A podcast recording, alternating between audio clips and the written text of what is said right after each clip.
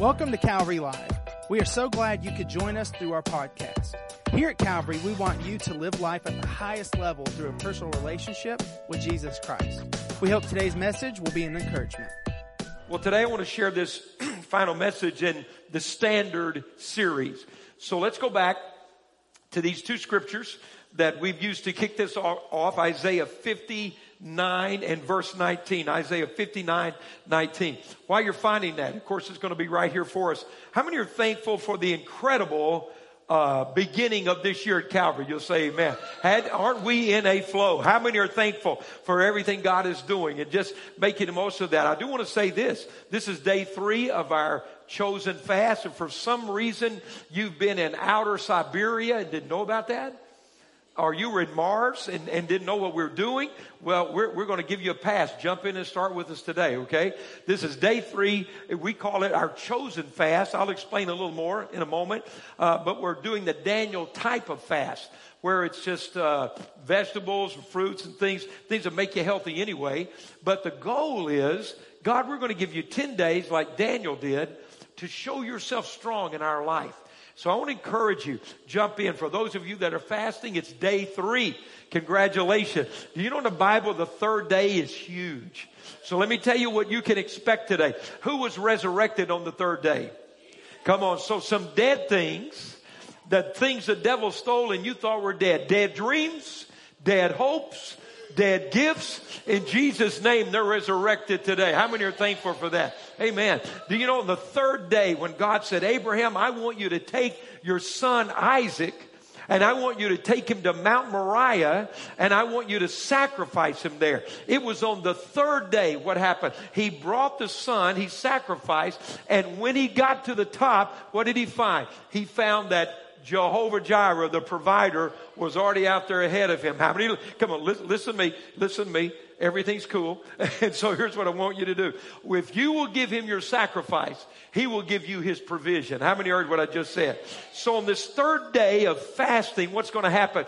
We're going to find God's provision in a brand new way. So I just want you to get ready and get excited. So look at Isaiah 59, 19 out of the King James Version. Now, let me explain something because I'm going to give you two different translations and it's not that someone's confused, and we're certainly not rewriting scripture. But when the translators go into these archaic Hebrew words and they're challenged to put punctuation and, and translate in the right manner, sometimes you'll catch this. And so what happens, we get two translations that really give us insight on this verse. It's huge, and you've got to see this. So this is more familiar from the New King James or the King James. So they shall fear the name of the Lord. Now this comes in Isaiah's prophecy. This is the chapter after our chosen fast chapter. And what happened, Israel was being overcome by their enemies. In fact, the northern kingdom, the 10 northern tribes, had already been invaded and taken over by Assyria. And just Judah, these two tribes, just Judah, Jerusalem, was left and they're, it's looking like it's all over. Have any of you ever been in a place where you thought it's over? Don't raise your hand. you ever been there where you thought you were surrounded and the enemy had you and it wasn't going to work? And you almost thought there's no use praying one more time. There's no use going to church one more Sunday. There's no use inviting one more lady to the women's uh, retreat, you know, what, not retreat, conference. So, but, but this is what God says. God says in the midst of what looks like the enemy's day, Watch. They shall fear the name of the Lord from the west and his glory from the rising sun. Watch this. When the enemy, now this, it, punctuation is everything, isn't it? When the enemy comes in, this translation says like a flood. So this is calling the enemy a flood. When the enemy comes in like a flood, there have been moments in your life where you felt this way, where you looked around you and said, Dear God, what's he going to do next? Have you ever said, what's, what's going to happen next to me? Have, have, you ever felt like the devil threw everything, including the kitchen sink, at you? Feels like a flood. But this is what God says. When the enemy comes in like a flood, the Spirit of the Lord will lift up what? A standard against him. So God says when the enemy's done his best to destroy your life, to destroy your home, to steal your hope, to crush your faith, he says, I want you to know something. When the enemy has done everything he can do, God's just starting to do what he can do. God says you may, it may look like, someone say look like. It may look like a flood is coming. It may feel like, someone say feel like. It may feel like a flood is coming. But God says, the devil doesn't know what I'm about to do. You may see a flood coming, but God says, I'm raising a standard up right now. I'm going to raise a standard up. I'm going to do something that stops this onslaught. But there's something we need to understand here. Look at this NIV. Same verse, same original Hebrew text, but how do we understand it? So watch this. From the west, people will fear the name of the Lord, your enemies that were coming against you. And from the rising of the sun, from the east, your enemies are going to see what? They're going to revere his glory. God says, I'm going to do something so awesome that your enemies are going to praise me. I'm going to do something so big that the, the devil's strategies are going to give me glory. Are you ready? They'll revere me. Now watch this. Watch the ship. This translation understands that the flood is not the enemy, the flood is the power of God. I like that, don't you? In other words, so when the enemy comes in, what? Like a flood, God will raise a standard. Okay. For he will come, this is God he's speaking of, like a pent up flood. Wow. He said when the enemy comes after you, God is going to release a flood tide of his presence. God is going to be a flood that the breath of the Lord drives along. So there is something coming for you right now from God like a mighty rushing flood driven along by the wind of the Holy Spirit. And when the enemy thinks he's done all he can do, and when the enemy thinks he has your family, your home, I have an announcement. This nation, God's about to do something that is going to bring glory to his name. This is not the time for you and I to think the devil's winning America. This is not the time for you to say, He's going to get my children and grandchildren. This is not the moment for you to say, It looks like the uh, America's going to hell in a handbasket. I didn't cuss then. It is not the time for you to say, I think it's too late. It's time for you to look up one more time because I see, I hear, I feel, I know a flood of the Holy Spirit is building up to come to you, your family, your home, that's what this scripture said. But what I want us to see and what I want us to understand, and what I've tried to emphasize these three times is this. This standard that God is raising up. This response of God to the devil's work are anointed men and women of God. You're the standard. I want you to say, I'm the standard. You're the standard in your home, in your family. You may be the only believer. I want you to hear me. God will honor you so much that you become a standard God raises up, not by your power, but by the power of God. So what does this look like in scripture? You know, I've read to you uh, a couple of passages about how the Bible prophesied, told us clearly what this culture was going to look like. The Bible says in the last days, in the days we are living in. This is what culture will look like. 2 Timothy 3 was a whole list of ungodly behavior, wickedness. And then it concludes that passage and says, think of this, they have a form of godliness. You remember that? The enemy, listen to me, church, the devil is wanting to creep into the house of God with his sin and his compromise and his wickedness and his evil. How many heard what your pastor just said? The enemy wants to come into the family of God. The enemy wants the church to swallow the culture that we're living in. The enemy would love for the church to say, well, it doesn't seem like there's anything we can do. But God gave a distinction, a standard.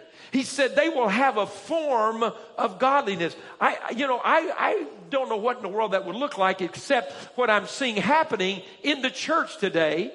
The, the, the wicked culture covered with a form of godliness. What does that look like? Well, it would be when we begin to ordain and approve and assume and agree and join with things that are ungodly, that are against His Word. You can put a reverend on it.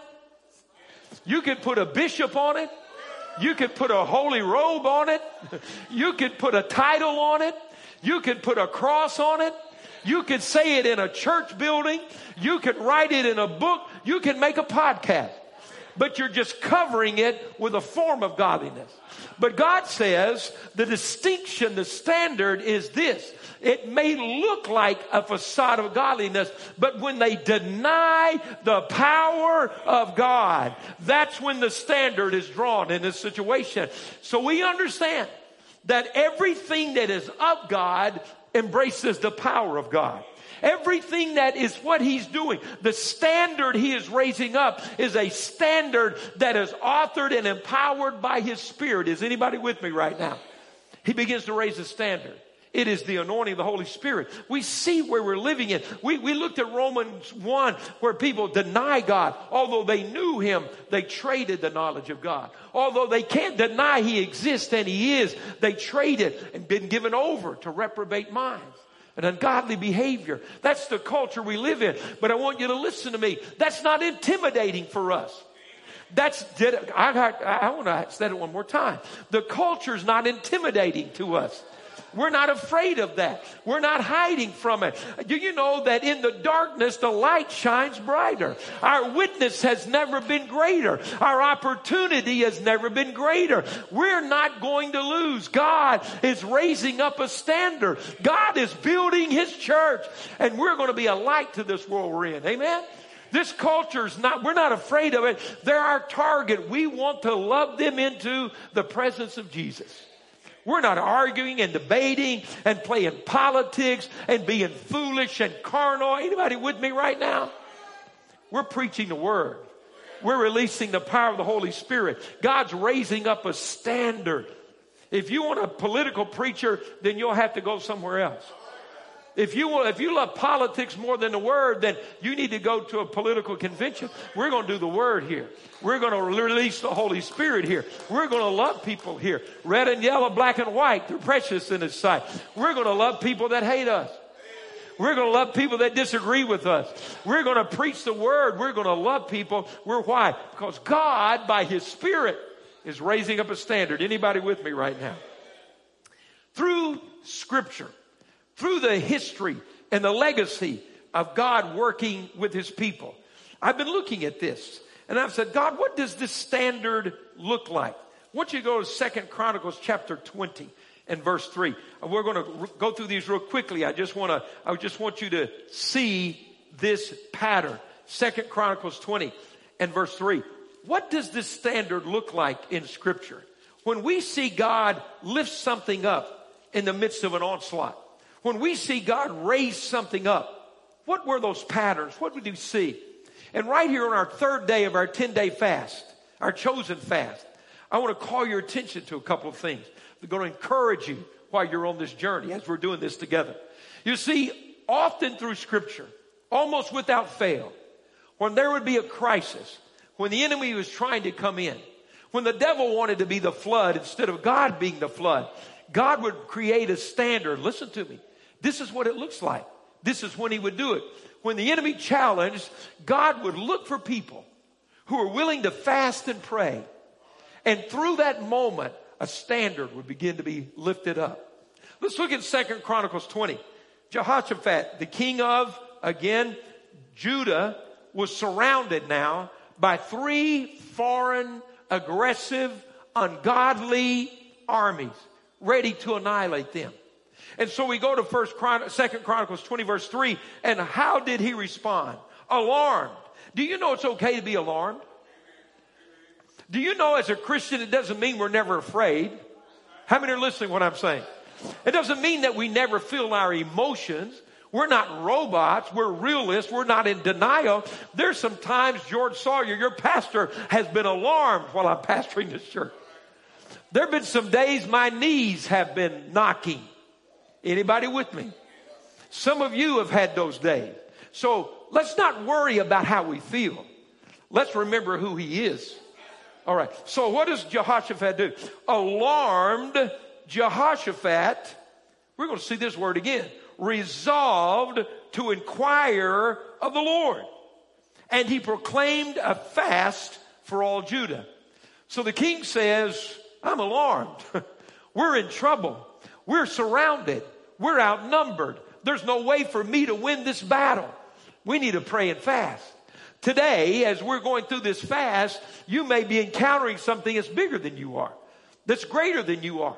There may be some news that came to you recently that alarmed you. You may have discovered something going on in your family that alarmed you. You may have heard something happening at your work that alarmed you. You may have been watching too much television and something alarmed you. You may be so fearful because of what you're hearing other people say, you haven't been in the Word enough. How many are listening to me today? I'm going to tell you, if your favorite news is CNN, knock yourself out. If your favorite news is Fox, knock yourself out. Did I get both ends then? Okay. And there might be some in between. Listen to me. If you watch more news, I don't care where it comes from. If you have more news in you than you have word in you, you're going to be in trouble right now. You, you better know. You, you better know more about what Matthew, Mark, Luke, and John said than what whoever your favorite newscaster is. How many are listening to me? I know some of you think some of your news programs are the gospel, but they're not. You better get some word in you. Okay. So, so, so what happens? He's alarmed, but he says, I'm going to inquire the Lord. I'm going to call a fast. This thing's bigger than me. This thing's greater than me. But I resolved to seek God. I want you to understand that Jehoshaphat didn't call a truce. He called a fast. You know, a lot of people are doing in our culture today, a lot of Christians are, they're calling a truce. They're saying there's nothing I can do about it. I'm just going to go with it. I can't stop my children from doing this. I can't expect my kids not to do this. You need to stop calling a truce with your enemy and you need to start calling a fast for your household. See, in America, we don't negotiate with terrorists. You know why? Because they have one plan to steal, to kill, and destroy. You can't negotiate with a terrorist. You can't call a truce with a terrorist. As a believer, you can't call a truce with the enemy that's coming against you and your family. We need to stop calling a truce and start calling a fast and saying, God, it doesn't look good, but you're going to have the last word. Anybody with me right now? So what happens when the people of God fast? When God finds someone to pray and fast and he begins to lift up a standard. Remember, they were overwhelmed. There was nothing humanly they could do. But what does God do when we give him an opportunity? In this same chapter, look at verse 14 with me. I love this. Then, someone say then. When does the Spirit of the Lord come? Before I uh, give God a moment or after, then the Spirit of the Lord came upon Jahaziel, son of Zechariah, the son of Benaniah, the son of Jael, the son of Mattaniah. Aren't you glad we don't introduce ourselves like that? I mean, wouldn't that get, hi, I'm George, the son of George, the son of Bill, the son of Tom, the grand, you know, come on, just give me your name and let's get to the deal here. All right. So here's this prophet the Spirit of the Lord came upon. All right.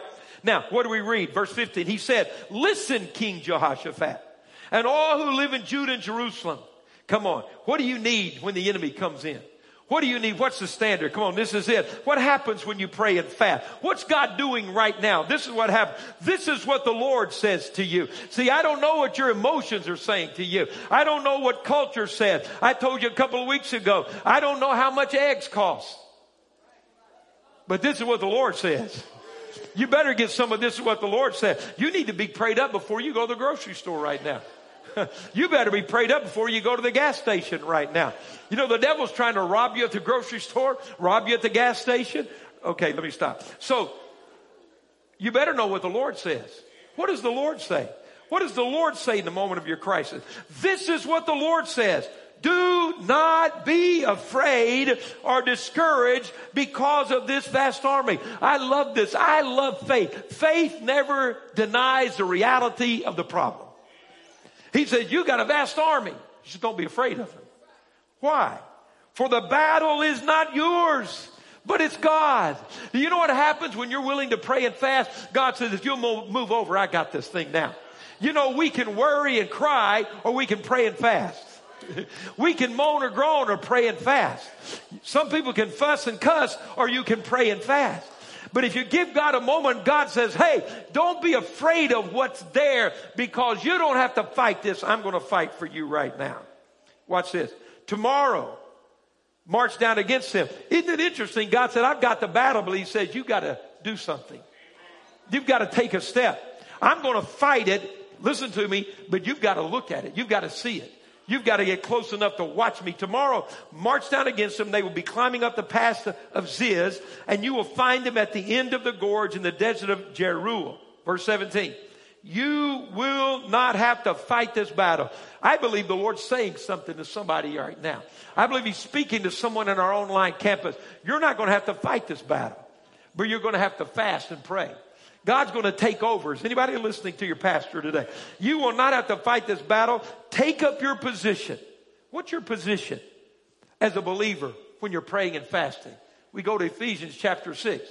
He says, put on the full armor of God and take your stand against the devil. It's not our battle, but somebody's got to take a stand. When little, when little 80 year old grandma gets up out of that rocking chair mm, and she says, I'm going to take a stand for my family. I'm going to pray and fast with my church right now. God says, move over, granny. I got this thing. Are you with me? When a Gen Z says, I don't know what I'm going to do at college. I don't know why nobody's asked me out for a date. I don't know what the future of my life is and my family's not supporting me, but I'm going to pray and fast. God says, I got you, Z. I want to just take this thing over. We're going to make something happen right now. Are you with me? Are you with me? If somebody will say, God, I don't have an answer but I'm going to pray and fast. See, if I believe God will do what He said, He says, You have not because you ask not. It's not enough for me to agree with God in theory. It's not enough for me to come to church and nod my head and say amen. It's not enough to listen to pastor preach. Somewhere I have to say, I trust you so much. I'm going to be like these people. I'm going to get up. I'm going to march down. I'm going to get close enough to see you do your thing. In other words, I'm going to pray and fast. I'm going to pray and fast. I'm going to do this Daniel fast. I'm going to pray. When you do that, God takes over. Can somebody say thank God for that? All right, let's go to Esther chapter 4. Esther 4. Just showing you this pattern in scripture. How many are with me right now? Okay, good. Esther chapter 4. Turn there with me. Turn there with me. Esther chapter 4. Now, you know Esther's story. She was taken captive. She was in exile. Babylon had finally come in and taken over the nation of Israel. It was a very desperate time. She was an orphan. Her parents had died in the conflict. Her cousin Mordecai had taken her under his wing and she was living in Babylon, ungodly nation, worshiping demonic idols uh, against everything she believed in her faith and in her family. And here she is. Now, we would think that her story would have ended a few chapters before God ended it. Because here she is an exile uh, in a foreign country, nothing working for her. But through a series of events, the strongest king on the planet has a fashion show and a uh, what do you call the thing uh, where they the, the, beauty queen thing, a beauty contest. I guess anyway. I'm I'm not much into that beauty pageant, something like that. I've already got my beauty. She sits right there, so I don't really pay attention to other stuff. I don't need to I don't need to go to the beauty pageant. I got one at my house every day. So anyway, so, you know, you know how you, you know how you break your fast by looking at the menu too long. Some of you men been looking at the menu. All you married men listening to me right now? There's only one item on your menu. It's your wife. I had a man say to me one time, well, just because I'm on a diet doesn't mean I can't look at the menu. I said, that's how you break your diet, dummy. You'd be better quit looking at the menu. Come on. How many with me? All right. So, so, so, so she goes through the process, all those things I couldn't remember trying to say, and he selects her to be the queen. It's incredible. It's absolutely unbelievable that this girl in the worst condition becomes the queen the most powerful nation on the, on the earth at that time. And for most of us, because we like fairy tales and Disney stories and Barbie dolls and Hallmark movies, we wanted to end right there. But that wasn't the end of it. The king has an ungodly advisor named Haman who hates her cousin Mordecai and puts together a plan to have every Jew on earth destroyed. Genocide. Now, Esther is living the high life. She's in the fairy tale. You understand what I'm saying? She's in the palace. She's living it well. And her cousin says, Sweetheart, we need to talk. okay?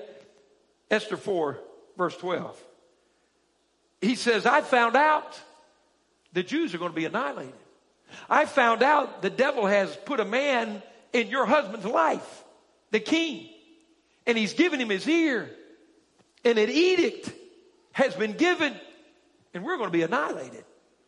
Esther 4, verse 12. When Esther's words were repeated to Mordecai, he sent back this answer. Are you with me, church? How many with me? Thank you for those eight. How many are with me? Do not think that because you're in the king's house, you're in the, uh, you alone of all the Jews will escape. For if you remain silent at this time, relief and deliverance for the Jews will arise from another place. Did you get that? God says, I've got you there for a reason. Your fairy tale didn't just happen. Everybody with me? You know, the movie's not over. The, the, the trailer hasn't run. There, we're doing something here. And he says, and, how are you listening to me? God's big enough. If you pass, he's going to find somebody else. All right. So let's keep reading. He says, relief and deliverance for the Jews will arise from another place, but you and your father's family will perish. Now look at this. Look at this question. And who knows but that you came to royal position just for this moment? Who knows that your fairy tale wasn't a fairy tale, it was a divine assignment.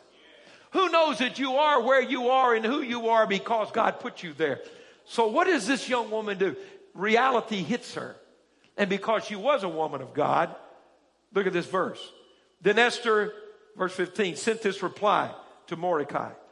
Go gather together all the Jews who are in Susa and fast for me. Do not eat or drink for three days, night or day. I and my maids will fast as you do. When this is done, I will go to the king, even though it is against the law. And if I perish, I perish. So Mordecai went away and carried out all of Esther's instructions. There will be those moments in life when it finally dawns on us that God has put us on this earth for a purpose. That what we are here for is bigger than we are. That I'm not just living for me, I'm living for the kingdom. Come on, how many are with me? And sometimes, or all the time, listen to me, the most important thing you'll ever discover is not just the ability to know what you have, it is the, the revelation to know why you have it. I want to say it again. Real wisdom is not just the ability to count your money. It's not just the ability to know what you have. Real wisdom is the ability to know why do I have this? Why did God put me here? Why am I in this place? Why am I in this church? Why do I live in North Alabama? Why am I living at this time? Why am I taking a Daniel fast? Why is God doing something in my life? Because God placed you where you are and made you who you are and put together a thousand details you don't even know about. So you are in the right place at the right time to do the right thing. Do you know why? Because you're the standard that God is raising up in this generation. You're the person to walk into your world pushed along and anointed by the Holy Spirit. But the fast released all that. The fast enabled her to step into who she was. As you pray and fast, God lifts you out of just living for me. And I begin to see the bigger picture of who I am and what God's called me to do. It's the pattern. It's, it's, it's when God releases the standard that stops the enemy. That one young woman's faith stopped the entire genocide of the Jewish race. And by the way, Haman, who hatched the plan, to destroy the Jews who hated her cousin Mordecai, who built a gallows to hang Mordecai on. God flipped that thing around in the middle of a fast, and Haman was hung on the gallows that he had built to destroy Mordecai. When you pray and fast, are you ready? The devil will take anything he can to destroy you. But God will take what the devil designed as your destruction and flip it around on the other way. And the devil will drown in his own flood because God will raise a standard up against him. If you're praying and fasting, you better get ready for the devil to be defeated in your life and for what he designed to destroy you. Listen, you know what you've been crying about? It's about to become your testimony. Do you know what's been beating you down? It's about to become the next medal on your chest. God is going to defeat the enemy's work. Why? We're praying and we're fasting. I got to get on with this. I'm just trying to introduce this. I need to hurry. Don't worry. I'm watching the watch. Let me watch the clock. You watch the word right now, okay? Just relax. Jesus did that. He was baptized by John. The Holy Spirit came on him. He went into the wilderness for 40 days. He fasted. He prayed. The enemy tried to derail his ministry before he could start. But the Bible says when in Luke 4, when he went into this fast, he was full of the Holy Spirit. But the Bible says in verse 14 of Luke 4, when he came out of this fast, he was in the power of the Holy Spirit. You know what praying and fasting will do? It'll turn what's enough for you into an overflow of power for somebody else around your life. See, full means I have all I want, but the power of the Holy Spirit means there's some for you to have when you encounter my life. Praying and fasting will turn fullness into power. See, we, we, we are thankful to be spirit filled. But what we really need to go on another step. See, spirit filled is just me. We not only need to be spirit filled, we need to be spirit empowered. We need to be a church and a people who are carrying the power and presence of God in our life. It was Jesus who said, when the disciples said, we can't cast this demon out of this boy. What did Jesus say? This kind, this kind only comes by what? Prayer and fasting. So let me ask you a couple of questions. You got any things that aren't breaking, aren't moving, aren't shifting? Are there any people that aren't budging? Are there any situations that won't move? Anybody listening to me right now? Is there some sin that won't let go of you? Is there some temptation that trips you up every time? Is there some situation you can't overcome? Is there something that won't move? I'm going to tell you, there's some kind that only go and move and get out and vacate when we've been praying and fasting. The devil doesn't want you to pray and fast because he knows that when you do, God says, I got this. I've got this. I've got this. I'm going to fight this battle. I'm going to break this stronghold. I'm going to knock this thing down. That's the God we serve. There's a pattern that the, the, the, the standard that lifts up in these moments is when God's people begin to pray and fast. It's like heaven is saying, I've got all these resources. I've got all this anointing. I've got all this timing. I've got all this ability. I'm just looking for somebody to open the door for me.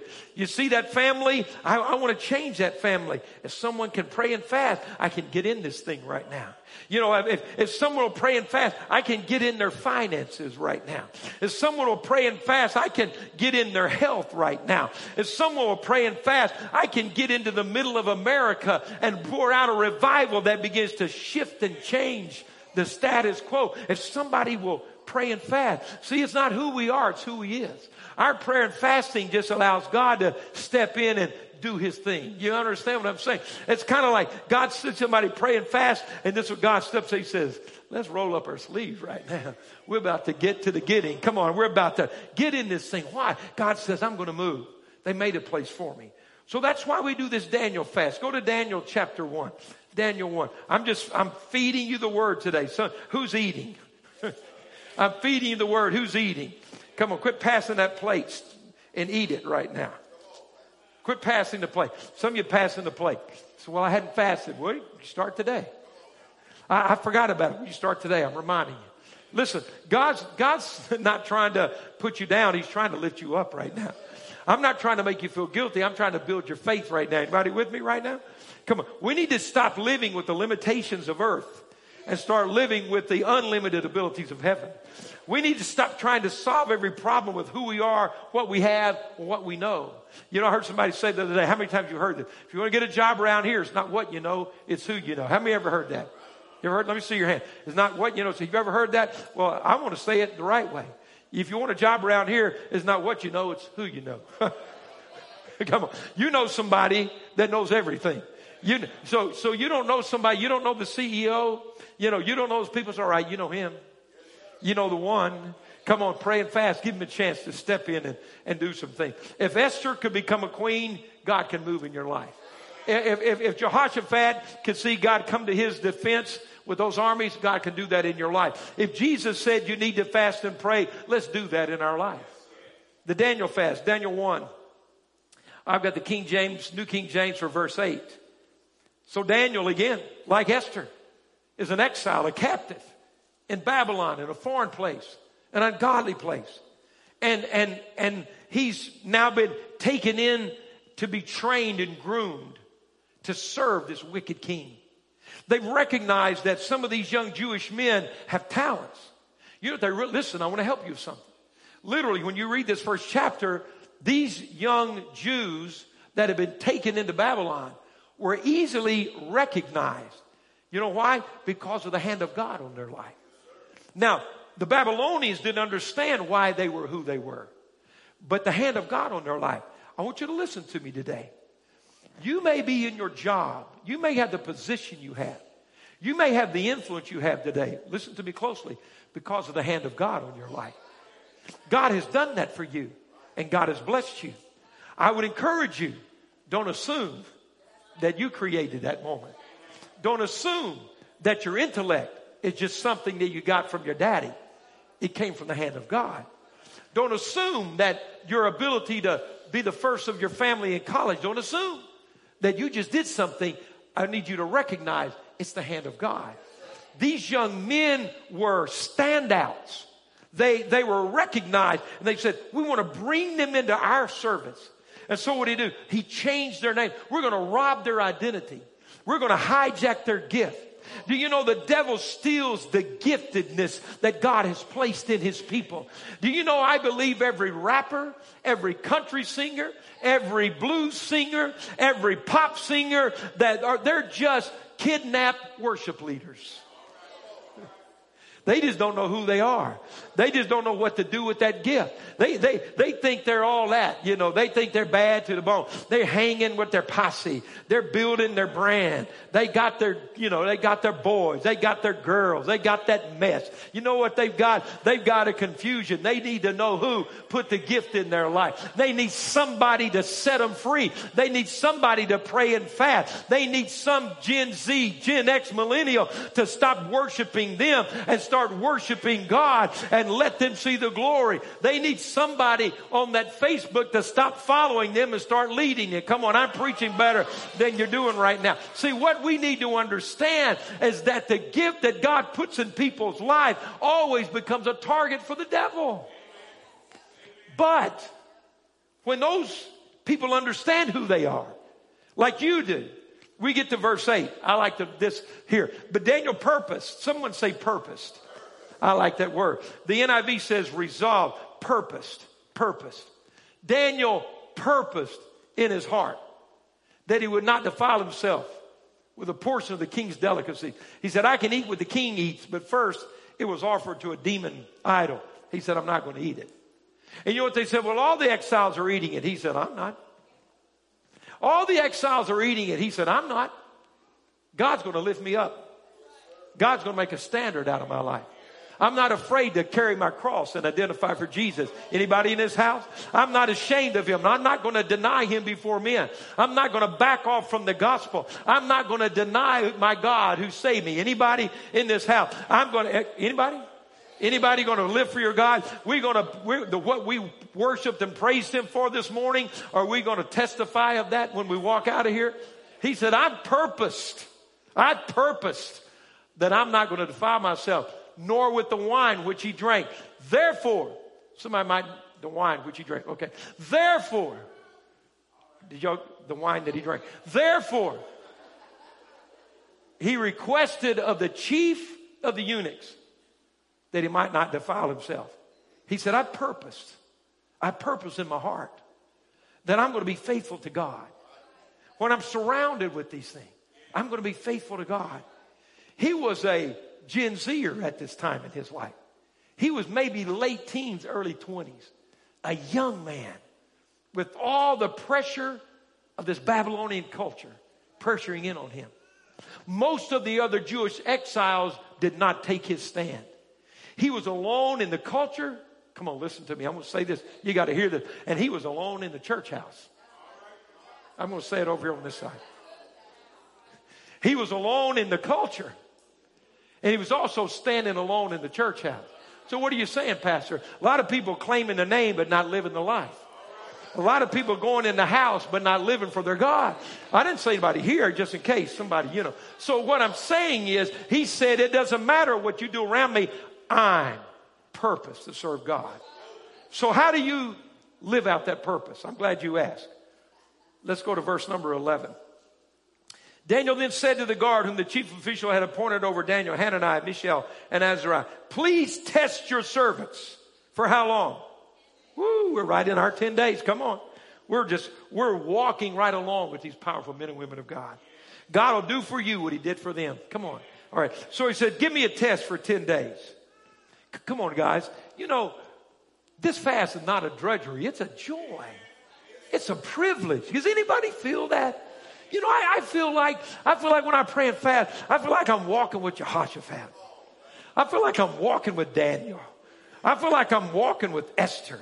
I feel like I'm walking with Jesus. Anybody feel that way? I don't feel, oh, I can't have a cheeseburger. Come on. 10 days, man. I'm walking with this thing. God's breaking strongholds. Any walkers in the house with me right now? Come on. We're just walking. I like my company. Come on. Anybody like your company? I'm surrounded by a great cloud of witnesses. They're cheering us on. They're saying, come on, eat those carrots. Yes, sir. I'm going to eat my carrots. Come on, George. You don't need a pizza. You need an apple. Yeah, I'm going to eat an apple. Why? Because why? Why, why, why, why? God's raising up a standard. God's breaking strongholds. God setting your family free. We are walking in good company. Come on, God. We can take a 10 day test. Oh, come, let me go. You only got seven left. Come on. It's, it's, it's good. Oh, seven's God's perfect number. I could tell you all kind of things. Come on. All right. So verse 13. Then compare our appearance with that of the young men who eat the royal food and treat your servants in accordance with what you see. He said, come on, let's put God to the test. And let's just see what God does. So he agreed to this and tested them for 10 days. At the end of the 10 days, they looked healthier. They looked better nourished than any of the young men who ate the royal food. I've had some people tell me, well, I can't fast because, you know, I'm, I'm just too weak. Now, if you're on medicine, do what your doctor said. How many heard me say that? Do what the doctor said. But some of you diagnose yourself and the doctor wasn't in on it. It's amazing how many people get low blood sugar in a fast. I can't fast my blood sugar. you hadn't had bad blood sugar your whole life. If you have, take care of it. Do what you should. I want you to do what the doctor said. I thank God for doctors. We have doctors in this church. I love doctors. How many are thankful that a doctor has helped? They've helped me and my family. They're gifts to us. But there's a lot of people get in a fast and become doctor somebody. I mean, well, Pastor, I I can't fast. I I you know I got to go to work every day. Okay. And God, God can't help you do that? I'm glad you brought the work thing up. Let's keep reading. Let's look at this. Verse 15. At the end of the 10 days, they looked healthier and better nourished than any of the young men who ate the royal food. So I believe we're going to be healthy. Let's keep reading though, because we need to, you got to go to work every day. So the guard took away their choice food and wine they were to drink and gave them vegetables instead. Now watch what happened. Verse 17. To these four young men, God gave knowledge, understanding of all kinds, literature and learning. So I'm not talking about the children. You do what you want to do, mom and dad. I'm talking some of us college students in the house. Some of us going back getting your degree. You know, what does that fast do for me? Woo, increase my knowledge, bless my health, and look at this. It started releasing spiritual gifts in your life. And Daniel could understand visions and dreams of all kinds. Wow. Spiritual gifts that were dormant in his life were released as he prayed and fasted. His job that he was recruited for in Babylon, he rose to the top and became the very best there was. Praying and fasting brings heaven into your moment. It moves the limitations. All right, I'm going to do this one last thing, then we're going to pray. All right, go to Isaiah 58. Isaiah 58. Go left in your Bible if you're not familiar. Okay, Isaiah 58. How many are going to find that? Mm, mm, Isaiah 58. It's important I want to read this, these verses, because these are the heart. The type of fast is that Daniel fast. But this is how you fast. This is how we finish these seven days strong. Boy, by next Sunday, could, I listen, I wouldn't miss next Sunday. Day 10 of a fast. This number of men and women fasting, strongholds broken, the glory of God being released, wisdom, anointing, authority. Listen, I would, if, if I would uh, pay Uber to get here next Sunday. If you don't have a ride, call Uber. Get here. Listen, if I wasn't sure I'd come back, I would just sit down and stay here for next Sunday. You don't want to miss it. We'll bring you some apples and oranges and water. I, I wouldn't miss next Sunday. All right, so watch this though. This is critical. Shout it aloud.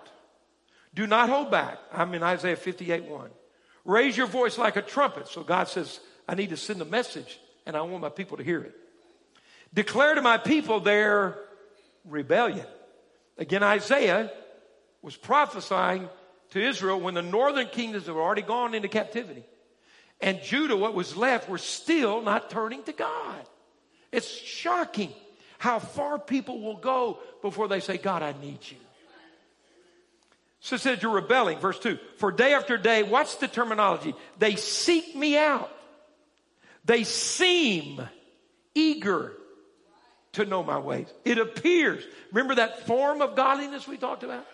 They're going through a ritual that on the outside appears they really want to know me.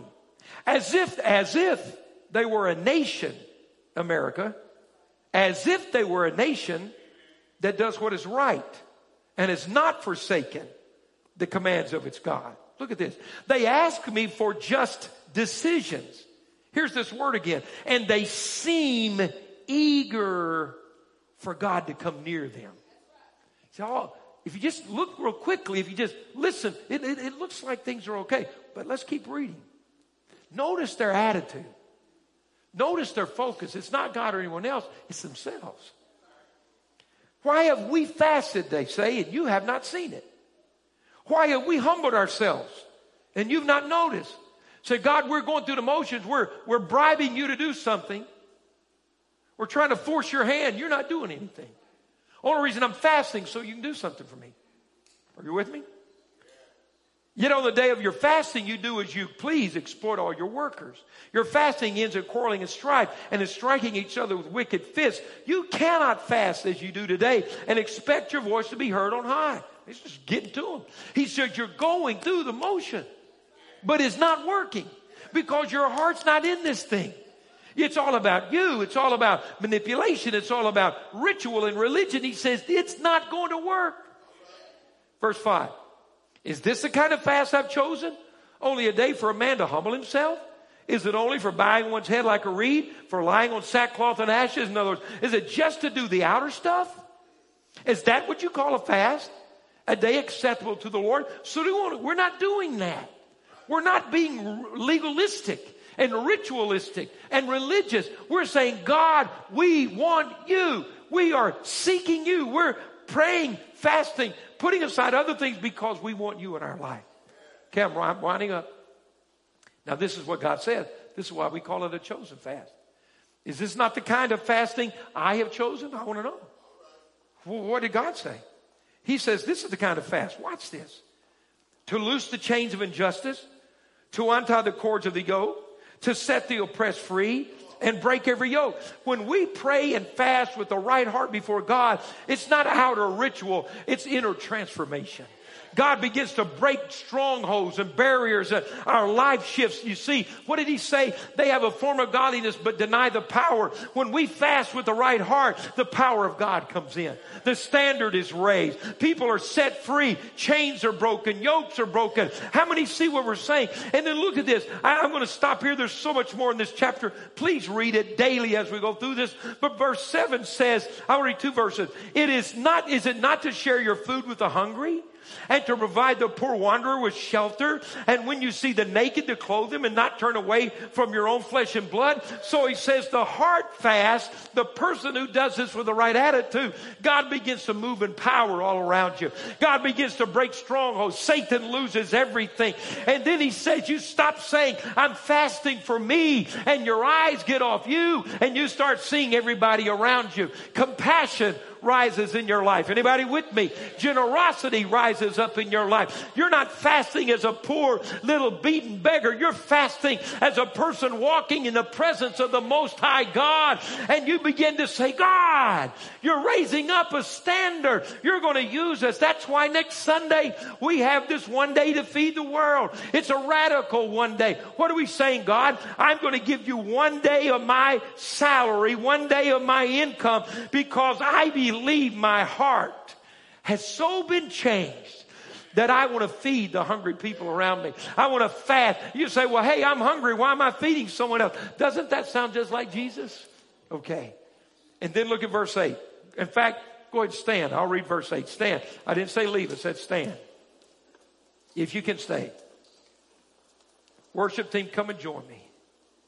Look at this word. What's the first word in verse 8? What is it? Say it. That means it's based upon something that preceded it. Then means as a response to what just happened. Then means because of this, we get to do this. Because that heart fast is right. Because it does all the things we saw today. Now he says, watch this. I want to encourage you, church.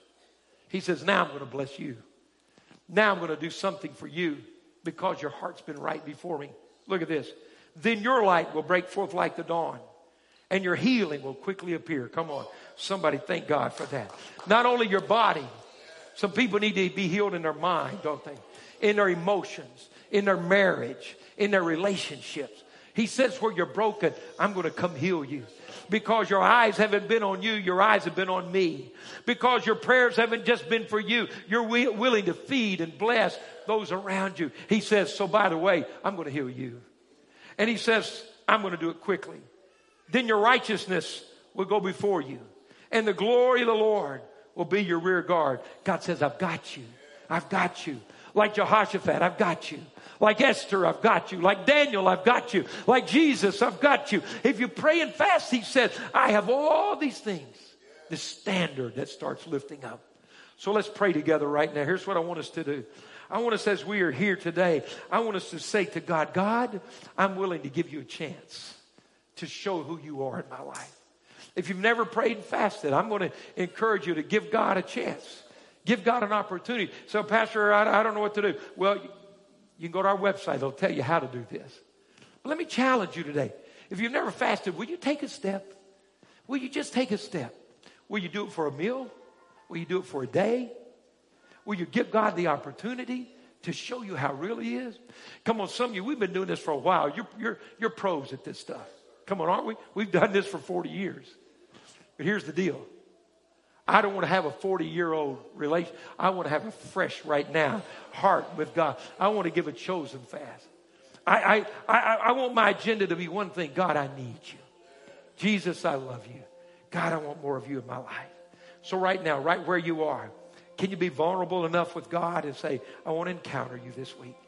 I want to, I want to open my heart to you this week like Daniel says, God, I want to give a test. I want to just see what happens when I give you a chance. Come on, pray with me right now. Would you, everyone? Father, right where we are right now, we're excited about the opportunity to pray and fast. You're raising up mighty young men and women. I can't wait to see what you do with the Daniels and the Esthers that are part of this family, God. God, I can't wait to see what you're going to do with, with, with those that walk with you and believe you and stand. God, at the end of Daniel, he was 80 years old and still a mighty man of God. Lord, we can't wait to see what you do in the lives of those who've been walking with you for a long time. We want to be fresh.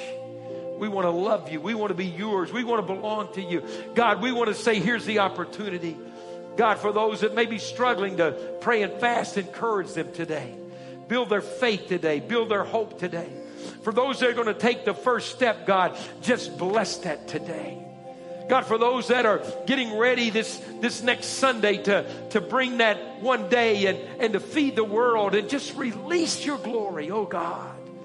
The blessings that are coming, the provision that is coming, the healing that is coming, the flood of your anointing that is on the way the standard you're raising up to defeat every trap and work of the devil. We thank you for it today.